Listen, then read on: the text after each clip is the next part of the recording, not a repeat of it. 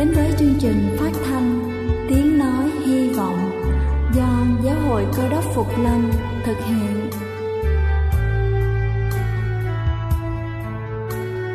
Kính thưa quý vị, Đức Chúa Giêsu trước khi Ngài về trời đã ban cho các môn đệ của Ngài một điều răn mới, đó là họ phải yêu thương nhau như chính tình yêu mà Ngài đã dành cho họ. Quả thật vậy thưa quý vị, tình yêu thương là một món quà vô giá mà Chúa đã ban cho nhân loại, và đó cũng là thông điệp mà chúng tôi muốn gửi đến toàn thể quý vị. Nếu quý vị muốn tìm hiểu thêm về chương trình, về niềm tin hoặc muốn nghiên cứu về lời Chúa, xin quý vị gửi thư về chương trình phát thanh Tiếng Nói Hy Vọng, địa chỉ hai trăm hai mươi bốn Phan Đăng Lưu, phường ba, quận Phú Nhuận, thành phố Hồ Chí Minh, hoặc gửi email cho chúng tôi theo địa chỉ tiếng nói hy vọng a còng gmail chấm com. Ngoài ra, quý vị cũng có thể liên lạc với bất kỳ hội thánh Cơ đốc Phục Lâm tại địa phương gần nhất. Xin chân thành cảm ơn và kính mời quý vị lắng nghe chương trình hôm nay.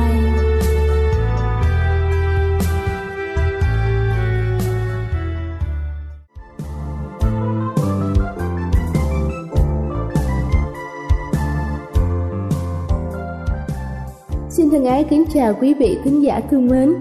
Ngủ đủ giấc là một trong những yếu tố quan trọng nhất để chúng ta có một ngày mới làm việc phấn khởi. Tuy nhiên, một phần lớn số người trên thế giới luôn phải hứng chịu những đợt mất ngủ triền miên. Sau một ngày làm việc và học tập vất vả, chúng ta rất cần những giấc ngủ để có thể lấy lại sức. Thế nhưng, do rất nhiều yếu tố tác động làm giấc ngủ không được trọn vẹn, như là áp lực trong công việc, lo lắng, quá nhiều điều để nghĩ đến. Hôm nay tôi và quý vị sẽ cùng nhau tìm hiểu về cách để giấc ngủ có thể đến nhanh hơn. Đầu tiên đó là vận động thể chất. Các nghiên cứu đã chỉ ra người dành khoảng ba mươi phút đến một tiếng tham gia các hoạt động thể thao, yoga sẽ đi vào giấc ngủ nhanh hơn, thời gian ngủ sâu cũng nhiều hơn.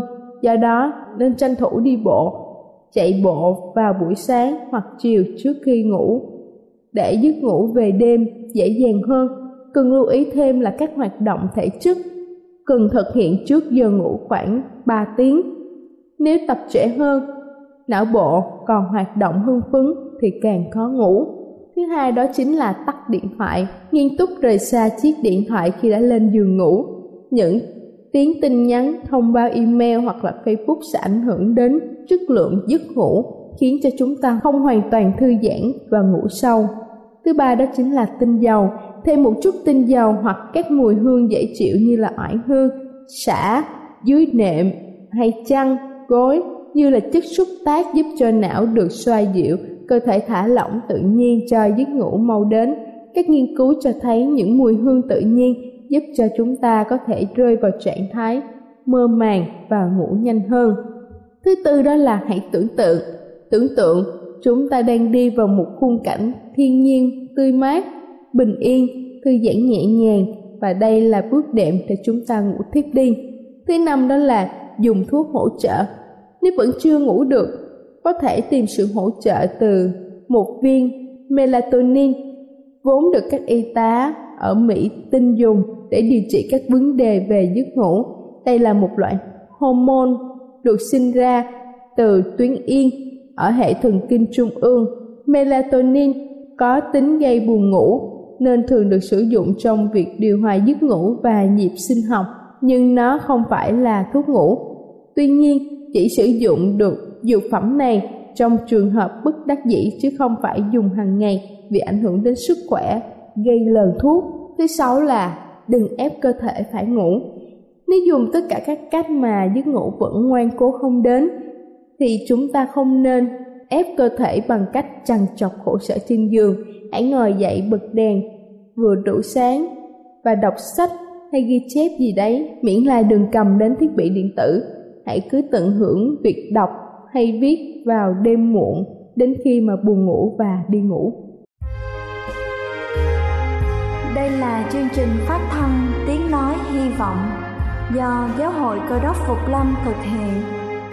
Nếu quý vị muốn tìm hiểu về chương trình hay muốn nghiên cứu thêm về lời Chúa, xin quý vị gửi thư về chương trình phát thanh Tiếng Nói Hy Vọng, địa chỉ hai trăm hai mươi bốn Phan Đăng Lưu, phường ba, quận Phú Nhuận, thành phố Hồ Chí Minh, hoặc gửi email cho chúng tôi theo địa chỉ tiếng nói hy vọng a còng gmail chấm com. Ngoài ra, quý vị cũng có thể liên lạc với bất kỳ hội thánh Cơ Đốc Phục Lâm tại địa phương gần nhất. Xin chân thành cảm ơn và kính mời quý vị tiếp tục lắng nghe chương trình hôm nay.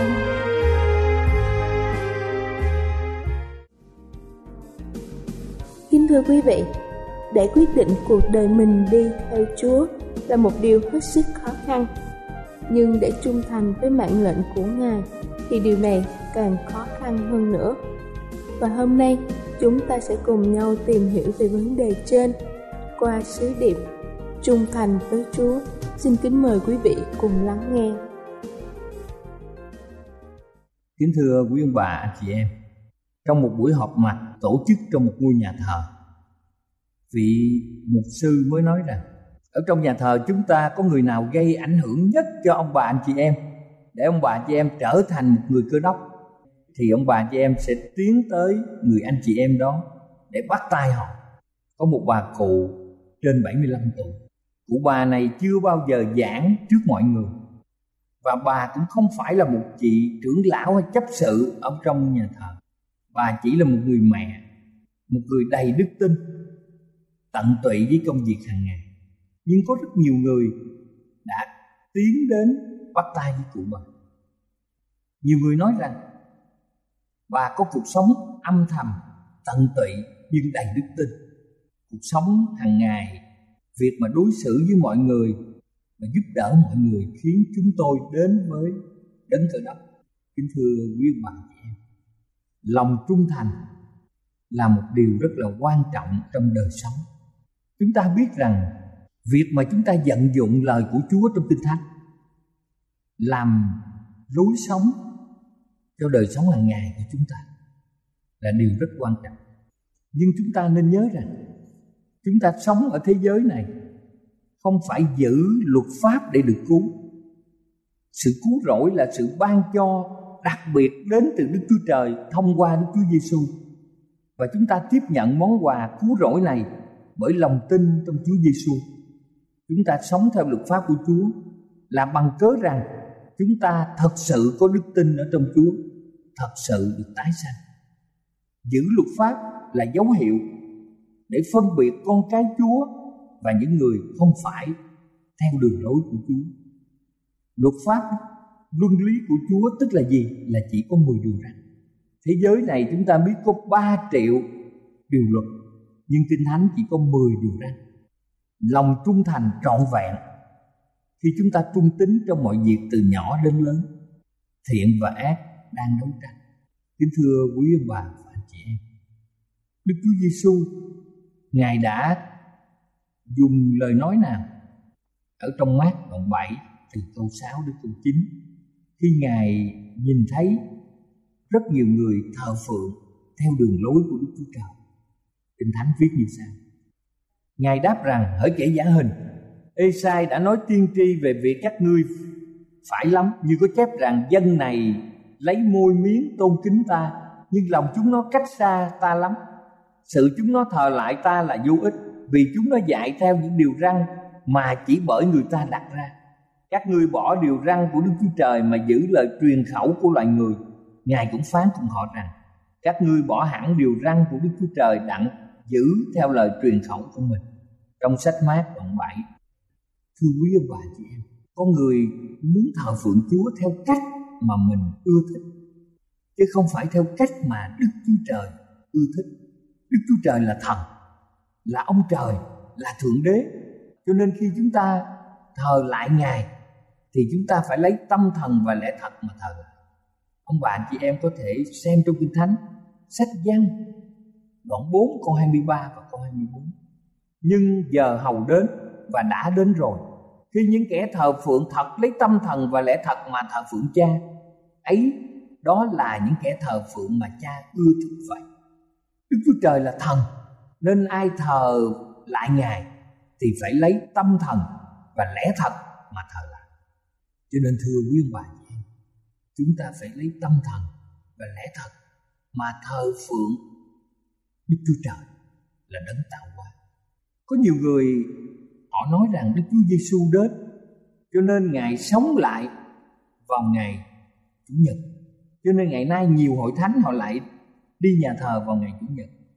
Nhưng trong sách Ma-thi-ơ đoạn năm câu mười bảy và mười tám, Ma-thi-ơ đoạn năm câu mười bảy và mười tám, chính Chúa Giêsu Ngài phán ở trong Kinh Thánh Tân Ước như sau: các ngươi đừng tưởng ta đến đặng phá luật pháp hay là lời tiên tri, ta đến không phải để phá, song để làm cho trọn. Vì ta nói thật cùng các ngươi, đương khi trời đất chưa qua đi, thì một chấm một nét trong luật pháp cũng không qua đi được, cho đến khi mọi sự được trọn. Tạ ơn Chúa. Như vậy chính Đức Chúa Giêsu khẳng định rằng khi trời đất chưa qua đi thì một chấm một nét trong luật pháp cũng không qua đi được, cho đến khi mọi sự được trọn. Cho nên chúng ta vì yêu thương Chúa mà chúng ta giữ theo luật pháp. Đức Chúa Giêsu phán điều gì với những người Cơ Đốc ở trong ngày mà Chúa tái lâm? Trong Ma-thi-ơ đoạn bảy câu hai mươi mốt và hai mươi ba, sách Ma-thi-ơ đoạn bảy câu hai mươi mốt và hai mươi ba: chẳng phải hễ những kẻ nói cùng ta rằng lại Chúa, lại Chúa thì đều vào nước thiên đàng đâu. Chẳng phải hễ những kẻ nói cùng ta rằng lại Chúa, lại Chúa thì đều được vào nước thiên đàng đâu, nhưng chỉ kẻ làm theo ý muốn của Cha ta trên trời mà thôi. Ngày đó sẽ có nhiều người thưa cùng ta rằng lại Chúa, lại Chúa, chúng tôi chẳng từng nhân danh Chúa mà nói tiên tri sao, nhân danh Chúa mà trừ quỷ sao, và lại nhân danh Chúa mà làm nhiều phép lạ sao? Khi ấy ta sẽ phán rõ ràng cùng họ rằng, hỡi kẻ làm gian ác, ta chẳng biết các ngươi bao giờ, hãy lui ra khỏi ta.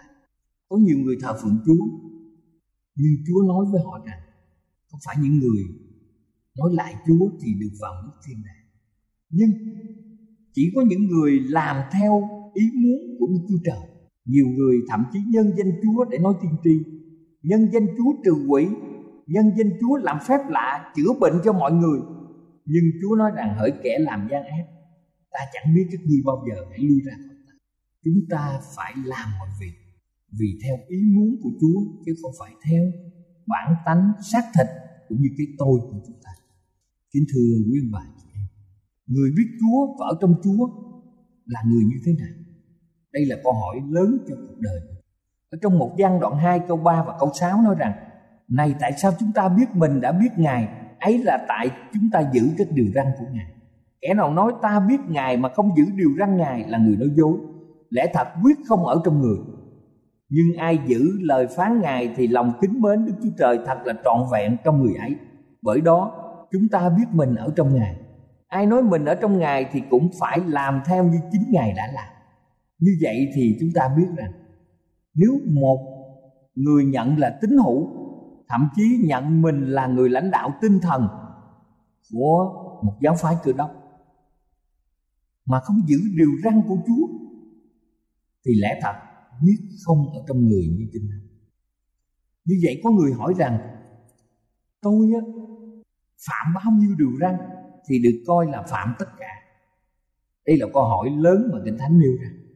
Trong Kinh Thánh sách Gia Cơ đoạn hai câu mười nói rằng: vì người nào giữ trọn luật pháp mà phạm một điều răn thì cũng đáng tội như phạm hết thảy. Kính thưa quý ông bà chị em, trong luật hình sự của bất kỳ quốc gia nào, có nhiều người là công chức, không có một luật nào mà họ không giữ, trừ một luật mà họ vi phạm. Ví dụ nhận hối lộ thì họ cũng bị xử tù như là vi phạm. Chúng ta thấy điều này. Ma quỷ lừa dối để chúng ta phạm điều răn của Chúa, coi như chúng ta đã công khai chống lại tất cả các điều răn. Chúng ta có thể giữ chín điều răn mà bỏ đi một điều thì cũng đáng tội như phạm hết thảy, như trong sách Gia Cơ đoạn hai câu mười. Chúng ta hãy nghiên cứu lời của Chúa Giêsu. Chúng ta hãy xem Chúa Giêsu yêu cầu chúng ta giữ bao nhiêu điều trong lời dạy của Ngài. Trong sách Ma-thi-ơ đoạn hai mươi tám từ câu mười tám đến câu hai mươi, Đức Chúa Giêsu đến gần phán cùng môn đồ như vậy: hãy đi dạy dỗ muôn dân, Hãy nhân danh Đức Cha, Đức Con và Đức Thánh Linh mà làm phép mắc tem cho họ và dạy họ giữ hết cả mọi điều mà ta đã truyền cho các ngươi. Và này, ta thường ở cùng các ngươi cho đến tận thế. Nghĩa là Chúa Giêsu yêu cầu chúng ta giữ hết cả mọi điều. Như vậy kính thưa quý bà chị em, hôm nay chúng ta thấy nhiều cái hội thánh giữ ngày thứ nhất tức là ngày chủ nhật, nhưng Kinh Thánh là luật pháp mười điều răn lại nói chúng ta phải giữ ngày thứ bảy, tức là mặt trời lặn từ chiều thứ sáu cho tới mặt trời lặn chiều thứ bảy. Trong Sáng Thế Ký đoạn hai từ câu một câu ba nói như sau: ấy vậy, trời đất và muôn vật đã dựng nên xong rồi, ngày thứ bảy Đức Chúa Trời làm xong các công việc Ngài đã làm, và ngày thứ bảy Ngài nghỉ các công việc Ngài đã làm. Rồi Ngài ban phước cho ngày thứ bảy, đặc là ngày thánh, vì trong ngày đó Ngài nghỉ các công việc đã dựng nên và đã làm xong rồi. Khi chúng ta nghỉ ngày Sa-bát để thờ phượng Chúa, chúng ta biết rằng Đức Chúa Trời tạo dựng vạn vật trong sáu ngày. Đến ngày thứ bảy thì Ngài nhìn các công trình của mình, Ngài ban cho ngày thứ bảy trở thành một ngày lễ sinh nhật lớn của thế giới này. Như vậy ngày Sa-bát có từ lúc mà Đức Chúa Trời dựng nên trời đất, cho nên không ngày nào ở trong tuần lễ có thể thay cho ngày thứ bảy được. Chúa yên nghỉ chỉ có một ngày, Ngài ban phước một ngày, và đặt ngày đó là ngày thánh chỉ có một ngày, đó là ngày thứ bảy. Không ai có thẩm quyền ở thế giới này có thể đổi ngày và đặt thánh một ngày nào khác có thể thay thế cho ngày Sa-bát. Ở trong Xuất Ê-díp-tô ký đoạn hai mươi, điều răn là luật pháp mà Đức Chúa Giê-xu nói rằng: vì ta nói thật cùng các ngươi, đương khi trời đất chưa qua đi thì một chấm một nét trong luật pháp cũng không qua đi được, cho đến khi mọi sự được trọn. Ma-thi-ơ đoạn năm mà chúng ta có thể đọc từ câu mười bảy đến câu mười tám. Trong Xuất Ê-díp-tô ký đoạn hai mươi từ câu tám đến câu mười một khẳng định rằng: hãy nhớ ngày nghỉ, đặng làm nên ngày thánh. Ngươi hãy làm hết công việc mình trong sáu ngày, nhưng ngày thứ bảy là ngày nghỉ của Giê-hô-va Đức Chúa Trời ngươi trong ngày đó.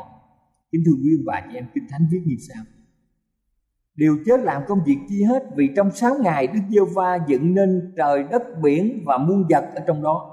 Qua ngày thứ bảy thì ngày nghỉ, vậy nên Đức Giê-hô-va ban phước cho ngày nghỉ và làm nên ngày thánh. Chúng ta để ý ngày thứ bảy Đức Chúa Trời ban phước ngày thánh. Kính thưa quý bà, ở trong này điều răn nói rằng hãy nhớ, tức là Chúa khuyên chúng ta không nên quên. Nghĩa là Chúa không đặt lên một ngày nào khác ngoài ngày thứ bảy. Lý do phải giữ ngày thứ bảy vì Chúa chính là đấng sáng tạo nên muôn loài vạn vật. Ngài đặt ra quy luật cho chúng ta, Ngài ban phước và để ngày đó làm ngày thánh, để mọi người có cơ hội thờ lại, để mọi người có cơ hội thờ phượng đấng sáng tạo nên muôn loài vạn vật, vì Đức Chúa Trời chính là đấng tạo hóa. Chúng ta thắc mắc rằng ngày Chủ nhật là gì? Kỷ niệm cái ngày mà Đức Chúa Giê-xu sống lại. Như vậy trong cuộc sống của Ngài, khi Ngài ở thế gian thì Ngài giữ ngày nào? Ở trong sách Luca đoạn bốn từ câu mười sáu đến câu ba mươi mốt cho biết Đức Chúa Giê-xu đến thành Nazareth là nơi dưỡng dục Ngài. Theo thói quen, nhằm ngày Sa-bát, Ngài vào nhà hội, đứng dậy và đọc.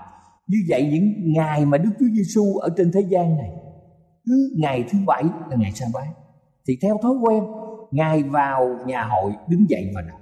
Ngày nay nếu quý bà chị em đến Do Thái thì chúng ta thấy từ lúc mặt trời lặn ngày thứ sáu cho tới mặt trời lặn ngày thứ bảy, giống như ngày mùng một ở bên đất nước chúng ta, mọi người đều nghỉ công việc của mình. Như vậy chúng ta thắc mắc rằng khi Đức Chúa Giê-xu Ngài bị đóng đinh trên thập tự, sau đó các môn đồ đã giữ ngày này. Trong sách Luca đoạn hai mươi ba câu năm mươi lăm và năm mươi sáu, khi trở về họ sắm sửa những thuốc thơm và sáp thơm, ngày Sa-bát họ nghỉ theo luật lệ. Như vậy các môn đồ cũng giữ ngày thứ bảy giống như Đức Chúa Giê-xu cũng như các tổ phụ của họ. Và chúng ta cũng xem sứ đồ Phao-lô là sứ đồ đã rao giảng lẽ thật của Chúa cho dân ngoại, truyền giảng khắp nơi tại châu Âu. Kính thưa quý ông bà chị em, trong công vụ các sứ đồ đoạn mười ba từ câu bốn mươi hai đến câu bốn mươi bốn, Kinh Thánh viết rằng khi hai người bước đi, chúng sinh đến ngày Sa-bát sau cũng giảng luận các lời đó.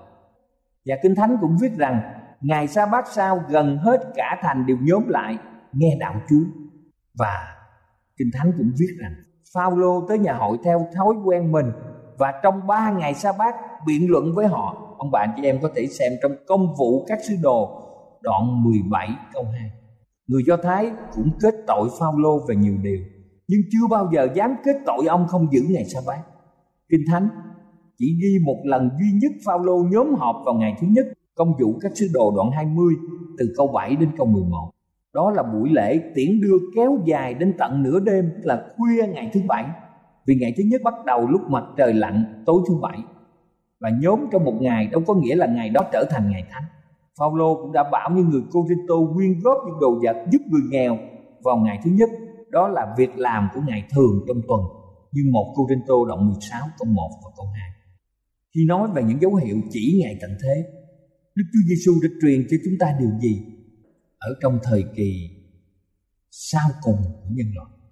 Kính thưa quý ông bà, ở trong sách Ma-thi-ơ đoạn hai mươi bốn câu hai mươi nói rằng: hãy cầu nguyện cho các ngươi khỏi trốn tránh nhằm mùa đông hay là ngày sa bát. Kính thưa quý ông bà, như vậy đối với Chúa, trước khi Chúa trở lại thế gian này, những ngày cuối cùng, Chúa đã nói rằng hãy cầu nguyện cho các ngươi khỏi trốn tránh nhằm mùa đông hay là ngày sa bát. Khi đạo của Chúa được giảng ra khắp muôn, khi đạo của Chúa được giảng ra khắp cho muôn dân trên đất, thì ngày cuối cùng này ai sẽ giữ ngày thứ bảy? Kính thưa quý bà chị em, Ê-sai đoạn năm mươi sáu từ câu sáu đến câu bảy: các người dân ngoại sẽ về cùng Đức Giê-hô-va, đặng hầu việc Ngài, đặng yêu mến danh Đức Giê-hô-va, đặng làm tôi tớ Ngài, tức hết thảy những kẻ giữ ngày sa bát, cho khỏi làm ô uế và cầm vững lời giao ước ta, thì ta sẽ đem họ lên trên núi thánh ta và làm cho họ vui mừng trong nhà cầu nguyện ta. Như vậy chúng ta thấy rằng đạo Chúa được giảng ra khắp đất. Sẽ có những người gìn giữ ngày sa bát và họ vui mừng trong nhà cầu nguyện. Như vậy chúng ta xem rằng trong trời mới đất mới có còn giữ ngày sa bát hay không? Hiện nay nhiều người thờ phượng Chúa vào ngày thứ nhất, tức là Chủ nhật. Như vậy thì khi mọi người sẽ có mặt ở trong thiên quốc, thì họ có giữ ngày Chủ nhật hay không? Ê-sai đoạn sáu mươi sáu câu hai mươi hai và hai mươi ba. Cũng như ông bà chị em có thể xem ở trong Thi Thiên đoạn một trăm mười chín câu một trăm năm mươi hai. Bây giờ chúng ta trở lại xem Ê-sai đoạn sáu mươi sáu câu hai mươi hai và hai mươi ba để xem Đức Chúa Trời phán như thế nào khi mà chúng ta ở trong trời mới đất mới. Đức Giê-hô-va phán: vì như trời mới đất mới mà ta hầu dựng sẽ cứ còn ở trước mặt ta thể nào. Kinh Thánh viết rằng từ ngày sa bát nọ đến ngày sa bát kia, mọi xác thịt sẽ đến thờ lại trước mặt ta. Như vậy khi chúng ta ở trong trời mới đất mới ở thiên đàng, từ ngày thứ bảy này, tức là ngày sa bát, đến ngày sa bát kia, tức ngày thứ bảy kia, mọi xác thịt đều đến thờ lại. Để hiểu ngày sa bát là ngày nào trong tuần lễ, thì ông bà chị em có thể dùng Kinh Thánh thì rất rõ ràng. Trong sách Luca đoạn hai mươi ba, chúng ta biết rằng khi đem xác Ngài xuống khỏi cây thập tự, người lấy dải liệm mà bọc rồi chôn trong huyệt đã đục nơi hòn đá, là huyệt chưa chôn ai hết. Bấy giờ là ngày sắm sửa và ngày sa bát gần tới. Các người đàn bà đã từ xứ Galilê đến với Đức Chúa Giê-xu theo Giô-xép xem mã, và cũng đem xác Ngài đặt thể nào. Khi trở về, họ sắm sửa những thuốc thơm và sáp thơm. Ngày sa bát họ nghỉ ngơi theo luật lệ. Ngày thứ nhất trong tuần lễ, khi mờ sáng, các người đàn bà ấy lấy thuốc thơm đã sửa soạn đem đến mồ nhà. Như vậy rõ ràng những người tín hữu ở đây đã giữ ngày sa bát rất là kính kiềm trong tuần lễ. Như vậy ngày sa bát chính là ngày để thờ phượng Chúa. Chúng ta làm việc trong sáu ngày, nhưng ngày thứ bảy là ngày sa bát, chúng ta có ngày nghỉ. Điều này được ghi trong Lê-vi-ký đoạn hai mươi ba câu ba, ghi một cách rõ ràng để chúng ta tuân giữ. Kinh Thánh viết trọn vẹn như sau: Lê-vi-ký đoạn hai mươi ba câu ba: người ta làm việc trong sáu ngày, nhưng ngày thứ bảy là ngày sa bát, một ngày nghỉ, tức một sự nhóm hiệp thánh. Đừng làm một công việc gì, ấy là lễ sa bát của Giê-hô-va trong những nơi các ngươi ở. Cho nên để phân biệt dân sự của Chúa, thì chúng ta nhìn họ đi nhà thờ ngày nào. Chúng ta xem trong Ê-xê-chiên đoạn hai mươi câu mười chín đến câu hai mươi, lời của Chúa phán như thế nào?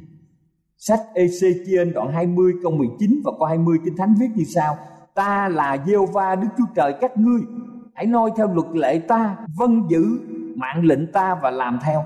Hãy biệt những ngày Sa-bát ta ra thánh, nó sẽ làm dấu giữa ta và các ngươi, hầu cho các ngươi biết rằng ta là Giê-hô-va Đức Chúa Trời các ngươi.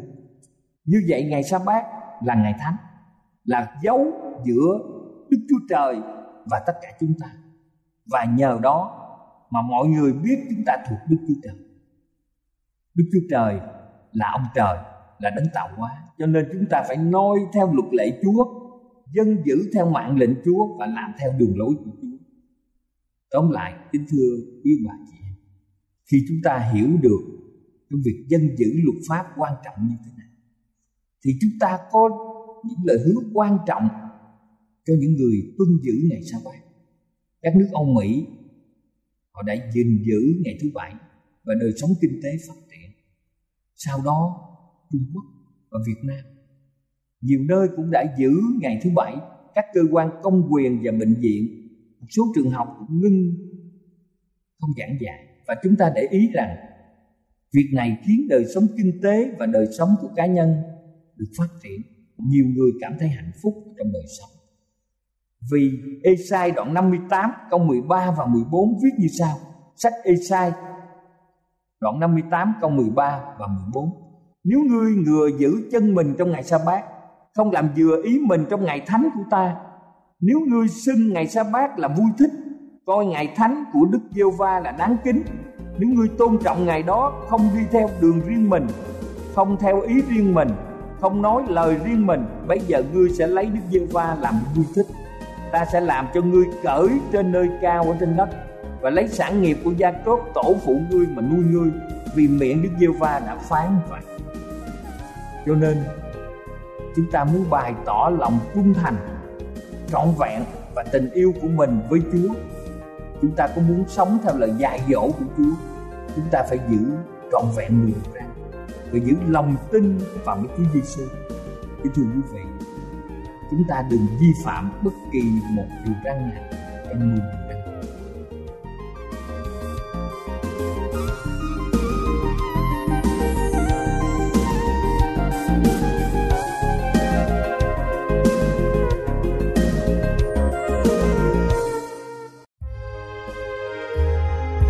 Đây là chương trình phát thanh Tiếng Nói Hy Vọng do Giáo hội Cơ đốc Phục Lâm thực hiện.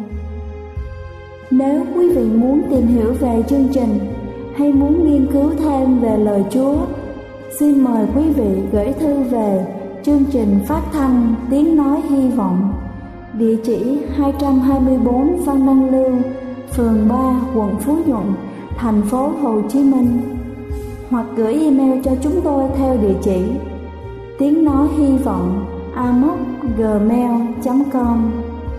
Ngoài ra, quý vị cũng có thể liên lạc với bất kỳ hội thánh Cơ đốc Phục Lâm tại địa phương gần nhất. Xin chân thành cảm ơn và hẹn gặp lại quý vị trong chương trình lần sau.